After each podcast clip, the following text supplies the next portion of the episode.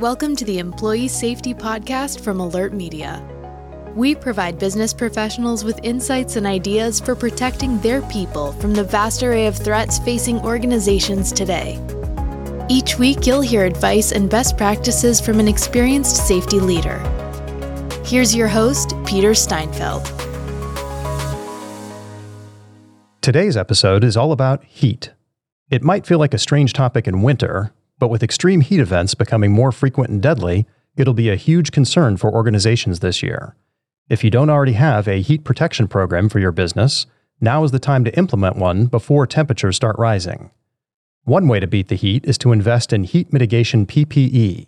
Here to explain how it works is Cam Mackey, CEO of the International Safety Equipment Association, or ISEA, which has set the standard for PPE for decades. Cam walks us through how organizations can use PPE to protect their people from the rising threat of heat related illness and injuries for both indoor and outdoor workers. Let's dive in. Hey, Cam, thanks for joining us. Hey, thanks so much, Peter, and thanks for the invitation to join you. Why should protecting employees from heat related illness be top of mind for organizations in 2023? So this past summer, 2022, was one of the hottest ever here in North America. July alone, I looked at this, double checked, couldn't believe it's over 350 heat records uh, just in one month, right? Here in the States, all of the five hottest summers occurred in the last seven years. That's a pretty alarming stat. So the question is, is this just us? Absolutely not. Europe had its worst drought in over 500 years this summer. London hit 105. I mean, it's like a disaster movie. So there are all these, you know, stats I could throw at you, but it's something I think we intuitively get. It's getting hotter.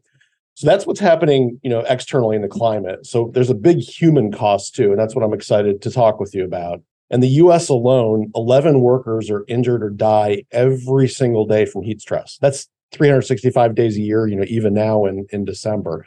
These are the great people that deliver packages for us. They're picking strawberries in the field, working in a warehouse. These are people that we've made a commitment to to keep safe. And, you know, here at ISEA, there's a lot more we need to do as a society. So there's a human cost to heat stress and heat illness, but there's also a massive economic cost. There was a great report that was done by the Atlantic Council recently. They estimated that the US loses up to $100 billion a year in productivity just due to heat stress. That number probably is going to double by 2030 and could be half a trillion dollars by 2050. So this is a big problem. There's a human cost, there's an economic cost, and it's important for this to be top of mind for employers. Those are some pretty scary stats. I did not recognize or realize that there were that many individuals that succumbed to heat related issues each day. That's yeah. stunning. It's scary stuff. It's scary stuff. And it's something that when you think about, well, what does this actually mean? You know, there are a lot of stories out in the news about, you know, delivery workers passing out, but maybe just I can talk briefly about what it means, right? It's not just the construction worker that's outside with no shade working on asphalt where you could fry an egg on two areas I want to share to give some examples. The first is agricultural workers. Last summer, Washington State, so you know, upper uh, northwest part of the country, not exactly you know we'd consider a hot area.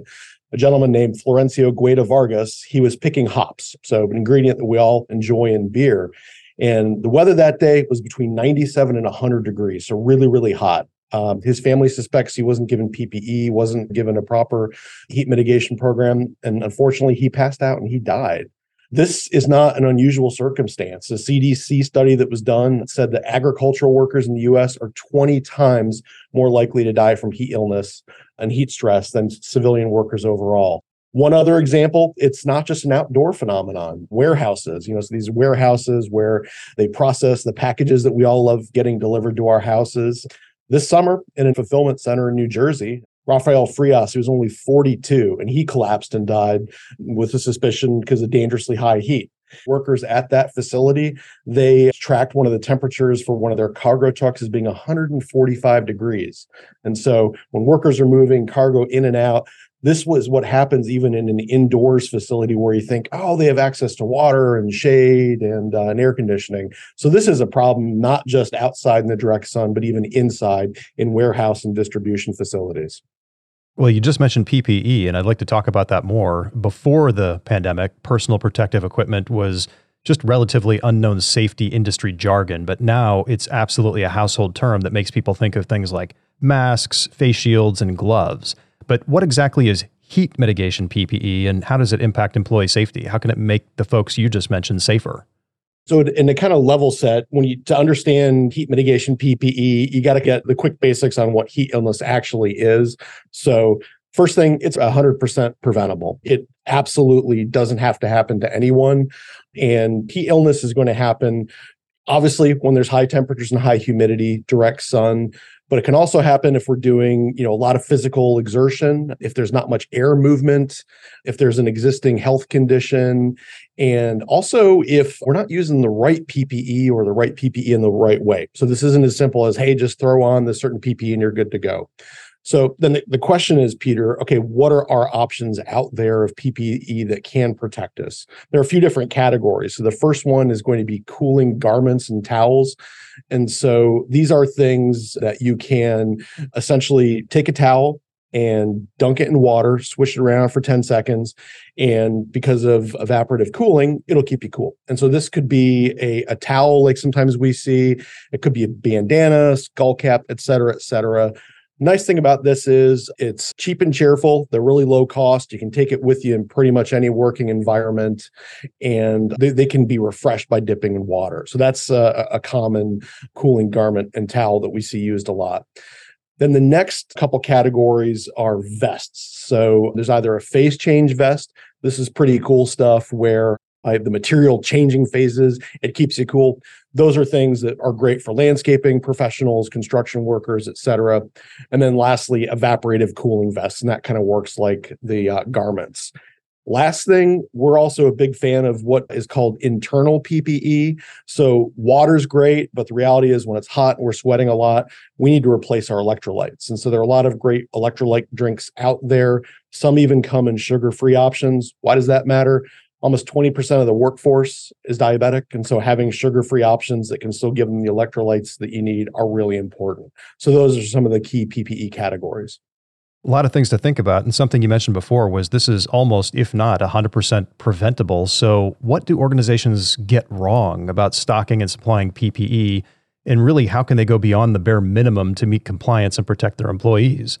Seems to me like it has to do with not just the equipment, but also perhaps the culture this is certainly one of those problems where it's not just as simple as going online to Google and saying, okay, what's the heat stress PPE I want to buy, and then putting a box out for your employees.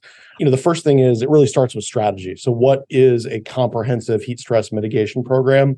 Some companies have the skills and the know how to develop it themselves. A lot of times they don't, though. And so, one of our biggest recommendations to organizations is find a trusted partner, someone who knows this space, who can help you walk through risk areas in your facilities and your job sites and identify not just the PPE, but other processes and policies you can put in place. Channel partners, or distributors, manufacturers, reps, those are great places, for example, to find those types of skills. Second concern and second kind of mistake we see often is companies just not buying the right PPE. Like I said, it's really tempting just to go to the internet and try to self serve there. But there are a lot of options. It's easy to get lost and also easy to pick maybe not the right PPE solution for the job. So, again, if you can have a channel partner someone who can walk you through this process, all the better. And the last point, Peter, you touched on it is with culture. You can have the best program, the best equipment, but if people don't wear it, if there's not that trust and communication, it doesn't matter we see a lot of employees not wearing PPE just because it doesn't fit or they don't feel comfortable or proud of how they look in it. And so that's really incumbent upon the site manager, EHS professional, whomever's making the uh, purchase decision, work collaboratively with the employees, listen to their feedback on what they'll wear and not wear, and make sure that, you know, whatever PPE you do buy, it's something that they're comfortable and proud to wear. I think that's a big point. If you don't spend time on the education, then people will say, ah, I don't need this. This isn't necessary. I've been working for 20 years and this hasn't been a problem. So is that education component pretty big? It is. It is. I mean, I, I, think the good thing is we're all consumers of information, and there's in the states certainly been a ton of news reporting about you know number one the heating environment, but also through social media and other avenues, videos of workers collapsing. So I think the relative kind of IQ of our society around this is higher than it has been. That said, even with the education curve, there still in certain industries are folks who think, you know, I don't need to wear PPE or I don't need to wear this type of PPE just because I don't feel confident and cool. So the education curve is important, like you mentioned, but you got to get over people's personal preferences and comfort levels as well. One thing kind of personal to me, I, I had an uncle who worked outside for many years. He was a carpenter and he lived in Houston and he would basically not use air conditioning in Houston in the summer. And I always said, What? At home, you're not using air conditioning? And he says, If I go to work and I'm working outside and it's 100 degrees, 100% humidity, and I come home and cool it down to 70, something like that, I won't be able to go to work the next day because I won't be able to last when I'm out there. So he just got comfortable adapting his body to that. And it seems like that's an issue in today's world. We move into these very comfortable phases at home and then we go out to work in these extreme conditions and we're not ready for it. Do you see that as being potentially something adding to the crisis? Without a doubt and that, that's actually a great point peter. If you look at what are some of the key causes or, or, risk factors for heat illness it's actually i think osha calls it the lack of acclimatization. So basically you're not used to the heat. And so that sounds like that's just the circumstance with your uncle right? That you know if he was super comfortable at home man he's not going to be able to go back out on on the job site. And so there are lots of good best practices in this area. Spoiler alert it's tough for employers. It's not, you know, have a 10 hour day in 100 degree temperature. It's, you know, maybe two hours the first day, give them an hour break. It really is kind of a graduated schedule like that. But just as you found with your uncle, you have to get used to that temperature change gradually, or else you won't be able to function. Can you talk a bit more about the National Emphasis Program from OSHA? Is that helping to raise awareness for how PPE can protect workers against heat hazards? So, for those who don't know, OSHA launched an NEP or National Emphasis Program. And the objective of that is to raise awareness about the problem of heat stress and heat related illnesses. And they're doing a lot of inspections. A couple weeks ago, we had the head of OSHA, Doug Parker, speak at an ISEA event. And he'd shared that they'd planned to have 400 inspections done by the end of the year. They'd actually had 1,600. So, you know, a delta of 4x over what they planned they were thrilled with that that they'd been able to make so much progress and and you know what what he said to us that this was very much a year of education for employers about what some of the basic precautions should be. So, you know, back to your point from a moment ago, Peter, that how important education is and how critical it is. And so OSHA's Region 3, they issued an announcement that they were going to focus particularly on warehousing operations, for example. So again, heat stress is not just an outdoors problem. One thing that we're having a lot of dialogue around is taking OSHA's traditional triumvirate of water, rest, shade, and really modifying that to hydration, rest, shade, and also protection. So again, just acknowledging that a comprehensive heat stress program isn't it's not just water they're electrolyte drinks and it's also what role can ppe change.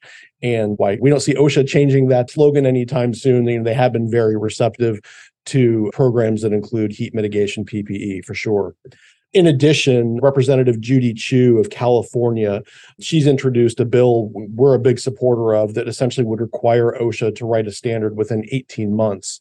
And just recently, that actually was approved by the House Education and Labor Committee. So we're positive to see some motion on that from a legislative perspective as well. Are there certain industries or perhaps types of companies that would benefit more from heat mitigation PPE than others? It seems like it's maybe kind of a spectrum or a scale.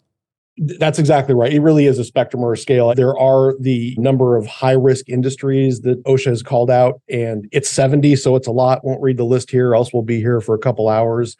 Agriculture, is, as we've already talked about, is one, construction, but also maritime, which is one that kind of surprised me, but it makes sense. You know, you're out on the water and certainly you're totally exposed to the elements. But as you point out, general industry is one of those. So that's all encompassing. So OSHA is focusing on those 70 industries. I will say, though, one of our members who's a distributor and they sell to pretty much every industry, they said that this summer they sold 5x the amount of heat stress mitigation products as last year. Yes, it was a hotter year, but that was in kind of a bellwether that companies are paying attention and they're starting to realize that PPE can play a critical role in mitigating heat stress. Do you think COVID and the awareness it brought to PPE caused maybe that increased recognition?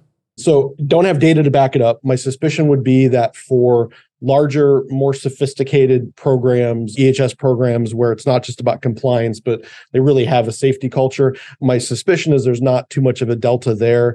However, companies where they really didn't have much of a robust safety program, perhaps smaller organizations, that focus on PPE has definitely benefited the workers for sure. Well, what do organizations need to know about perhaps prioritizing and then procuring and wearing heat mitigation PPE? How do we take it down to its basics for our listeners? Yeah, I, would say the first thing is don't wait. Is is strange as it is to think about buying heat mitigation PPE in you know whenever we're listening to this in the dead of winter. As we found, there can be supply chain uh, issues that can impact inventory and your ability to get product on time. So, my first recommendation is don't wait till June 30th, the first hot day. As consumers, we do that with our air conditioners in our homes, and guess what? That means we're going to be hot for a week while the you know HVAC company makes space on its schedule. So same thing here for PPE. Don't wait is the first thing. Second thing is whether you're a big company or a small company, really think twice before just going to Google or going to Amazon and just trying to figure out what you need yourself. Whether it's a distributor, manufacturer's rep, lots of great organizations, channel partners you can work with out there who have expertise who can walk you through this process. And it really is not as simple as we have cooling towels, therefore we have a program. As we mentioned earlier, Peter, it really does start with get a program together. Doesn't have to take 20 hours. OSHA has some great resources on their website, policies, templates, best practices. It's free to everyone. You should also start there just to think about what a good, solid heat stress mitigation program can look like.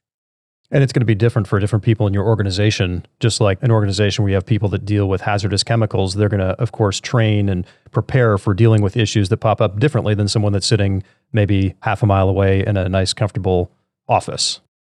Absolutely. It's a great point. Yeah, different job types, different work sites, industries, geographies, different weather. I mean, there is a lot of complexity there, right? So definitely there's not a one size fits all solution for sure. And that's again, don't reinvent the wheel. There are folks who are experts in this you can lean on and rely on to walk you through the process. Well, as listeners of this show know that communication is very near and dear to my heart, especially when it comes to emergencies, either during or before. So how does communication play into an organization's heat stress prevention program? It's critical. I think really the, the foundational element that needs to be in place is trust. That, of course, doesn't happen overnight. You know, that's something that you need to build for years with employees and as part of your culture. I think from a heat mitigation program perspective, the first thing is signaling to your employees that this is a priority. So it's again, it's not as simple as, hey guys, it's hot, here's some bottled water.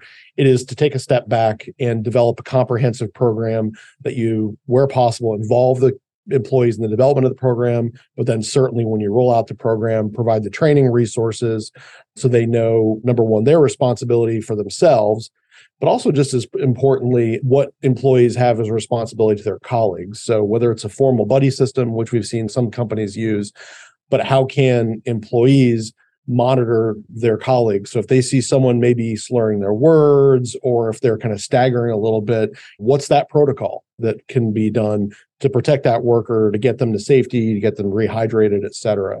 So it really does start with that developing a program either in concert with the employees or certainly at least when it's done communicate very heavily to the employees and the second thing, I mean, like all things, Peter, the proof's really in the pudding, right? You can have the best plan on paper, but if you actually don't bring that to life consistently, then it's not worth much.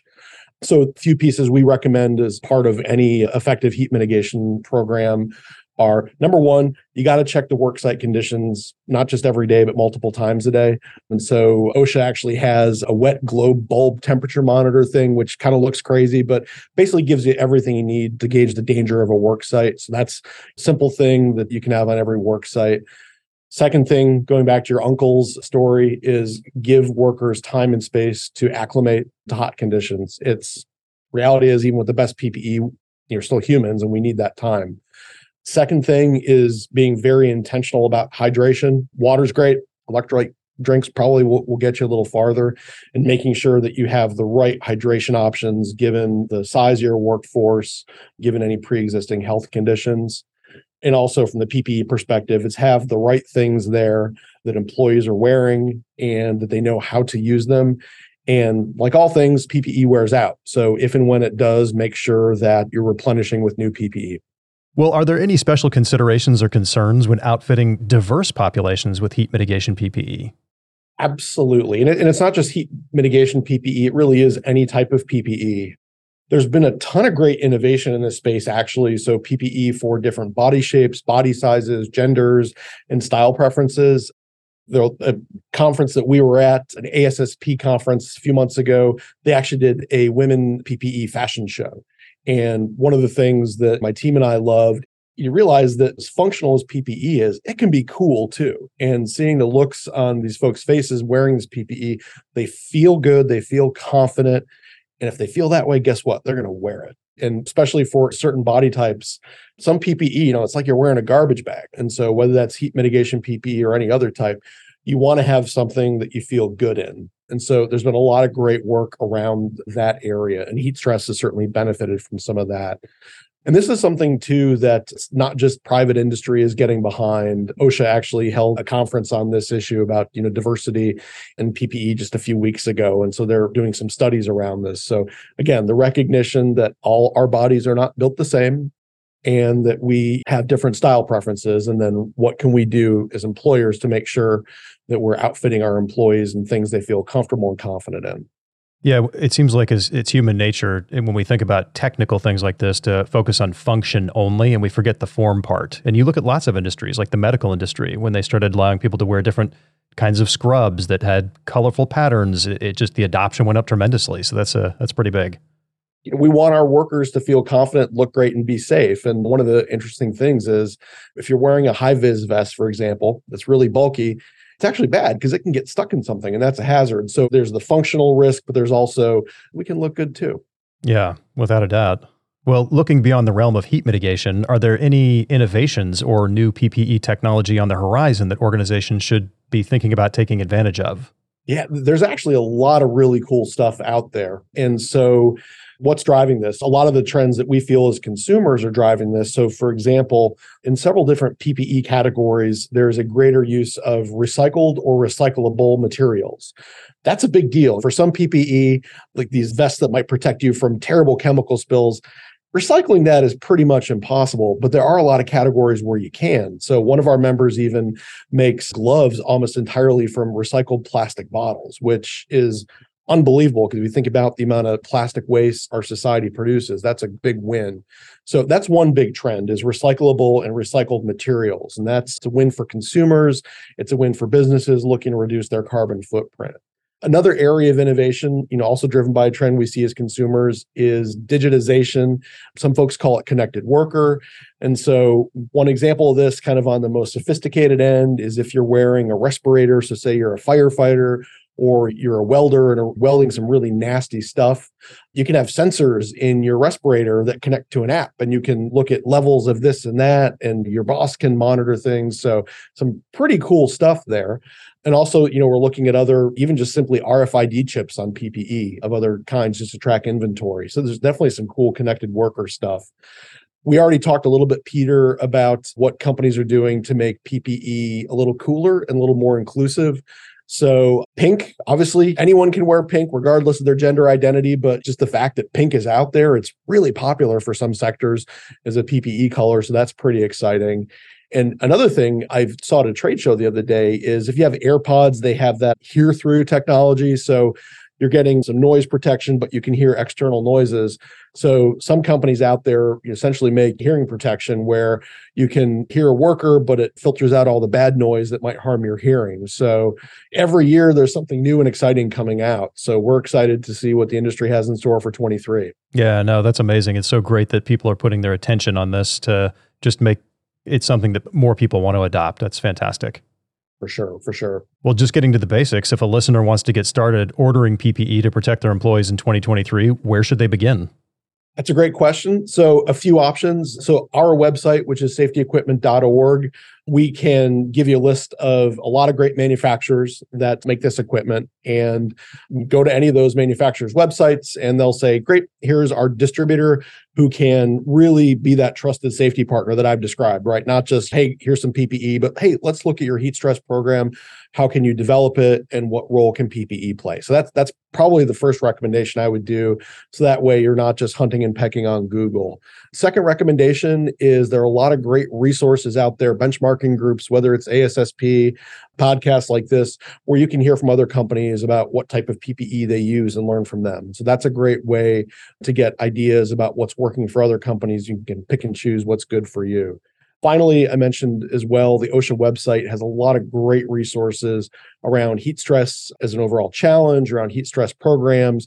And while they don't have specific manufacturer recommendations for PPE, we do, they can also tell you about some of the categories out there. So, safetyequipment.org, OSHA's website, and any kind of external benchmarking groups that you might be involved with. Fantastic. As you think back on your career and everything you've done in this industry, are there some final thoughts that you can share with the audience about the top one, two, or three takeaways that you'd like to impart to them to make sure that they walk away remembering? I would say the first thing is measure twice, cut once. It's easy to listen to this podcast and say, all right, well, Cam's giving me some scary stats. It's going to get hot. So I'll go buy some cooling towels for my people. I, I, wouldn't suggest that at all. The first thing really is to develop an overall heat stress mitigation program. And so whether it's going to OSHA.gov or other websites, that's the first step. Think about this holistically. Second piece is no plan is ever any good if it just lives on paper. This really needs to be something that your team, your employees, your entire workforce uses. And as Peter pointed out, depending on the different job types, maybe in different ways. So make sure that you're communicating with employees in the development of the plan, in the launch of the plan, and also regularly updates to the plan. That's critical, or else all the work will have gone to naught. And then lastly is really empower your workers so that way they're looking out for themselves and their own health that if they need to take a break that they take it. They need to be able to have that agency to take a breather when it gets hot, when they get uncomfortable. And also make sure that they're empowered to take care of their colleagues out there. Sometimes we don't know when we're experiencing early signs of heat stress or even heat illness. So make sure that your employer, your employees know that it's not just okay, but it's their job to advocate for and to care for their fellow employees. Well, that's an excellent combination of advice. And I'd like to thank you so much for taking the time to speak with us today. I just hear the anecdotes about the tragic stories of people succumbing to heat stress, but I'd never heard the statistics before. So thank you for sharing all that. It's a big issue that every organization should be thinking about. Thanks so much, Peter. It's a big problem. We're confident that the resources are in place to help employers and employees and the world's not getting any cooler. So it really is incumbent upon us as a society, as employers, to provide our workers with what they need to keep safe. Well, where can our audience learn more about ISEA and heat mitigation PPE in general? Visit us at safetyequipment.org and you can see examples of some of the cool kinds of heating solutions, PPE out there. And you can link to a lot of great manufacturers that make this.